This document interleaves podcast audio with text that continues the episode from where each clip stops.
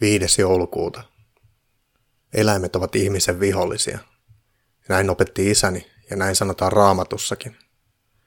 Isäni oli harvoin oikeassa mistään, ja ei kai oikein raamattukaan, mutta tervehenkinen eläinviha on tullut hyvän kasvatukseni kautta opittua. Eläinten rakastajat ovat useimmiten vähäosaisia, mielisairaita, naisia tai homoja. Me poliisit emme pidä eläimistä, paitsi koirapoliisit ja ratsupoliisit, mutta hekin ovat usein vain naisia, ja siinä mielessä ei oikeita poliiseita. Olen kuullut huhun, että kaikki koirapoliisit pitävät naisten alusvaatteita ja käyvät pilateksessa.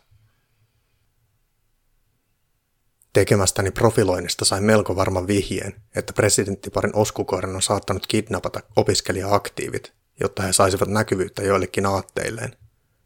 Vaikka eihän opiskelijoilla pitäisi olla mitään aatteita, sillä heidän pitäisi vain opiskella. Mutta näillä työvieroksivilla, yhteiskunnan eläteillä on kaiken maailman hiilidioksidipositiivisia ja lihansyöntiä tai sotaa vastustavia ajatuksia.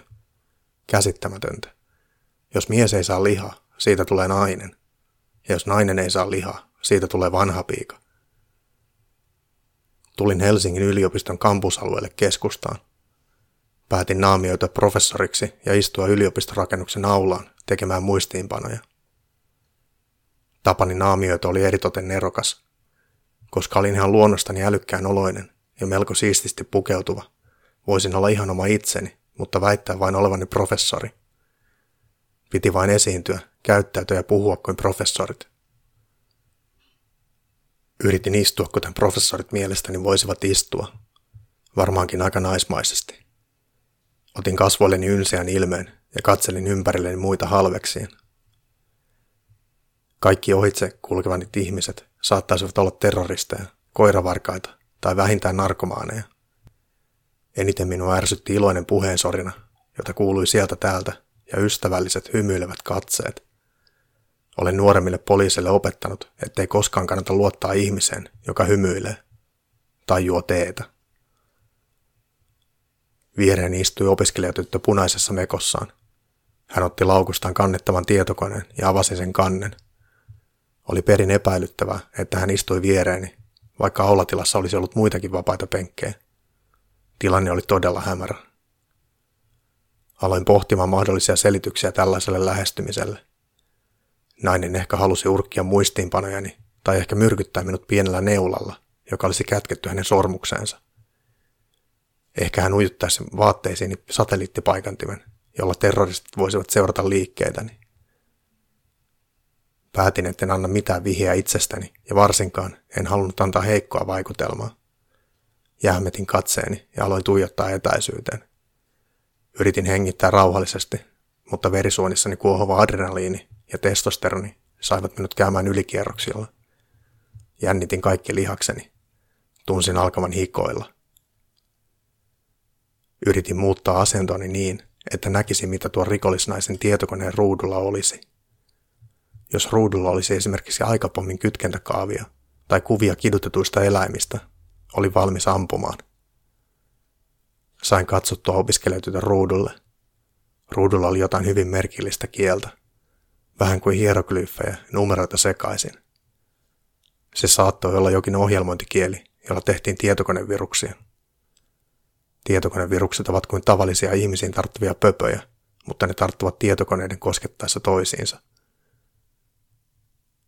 Tietokoneen ruudulla oleva salakieli ei kiinnostanut minua, joten päätin tarkkailla naisen olemusta. Vaaleat hiukset, siniset silmät ja miellyttävät kasvot saattavat viitata puolalaisuuteen, sillä Puolassa on sekä terrorismia että vaaleahiuksisia naisia. Hän voisi olla saksalainenkin, tai englantilainen, mutta en ole koskaan nähnyt englantilaisen naisen käyttävän tietokonetta tai ohjelmoivan A T K-viruksia. Suomalainen hän ei varmasti ollut.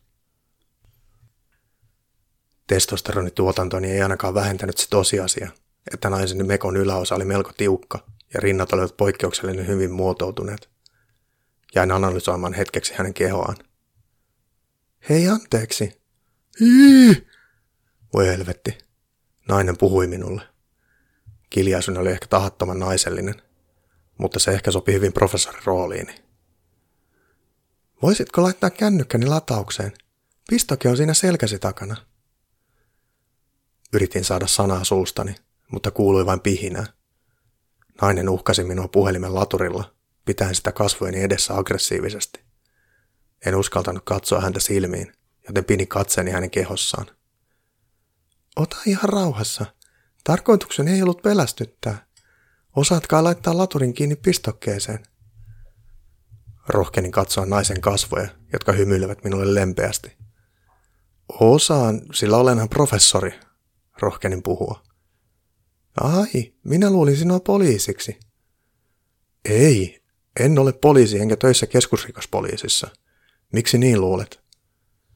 Sinulla on muistivihko, jonka kannessa on K R P-logo, sinun kynässäsi lukee poliisikorkeakoulu, kaulassasi roikkuu poliisin tunnistekortti ja sinulla on ase takkisi alla. Tein kaksi havaintoa. Ensinnäkin naamiointini ei ollut niin täydellinen kuin oletin. Toisekseen tämä nainen oli erittäin hyvä tekemään havaintoja. Hän olisi kaikin puolin kelvollinen apulaisekseni. Kuiskasin hänelle. Olen täällä peitehommissa. Erittäin salainen tehtävä. Esiinny professorina. Muuten yksi vihje. Professorit eivät katsele ihan noin avoimesti naisopiskelijoiden tissejä.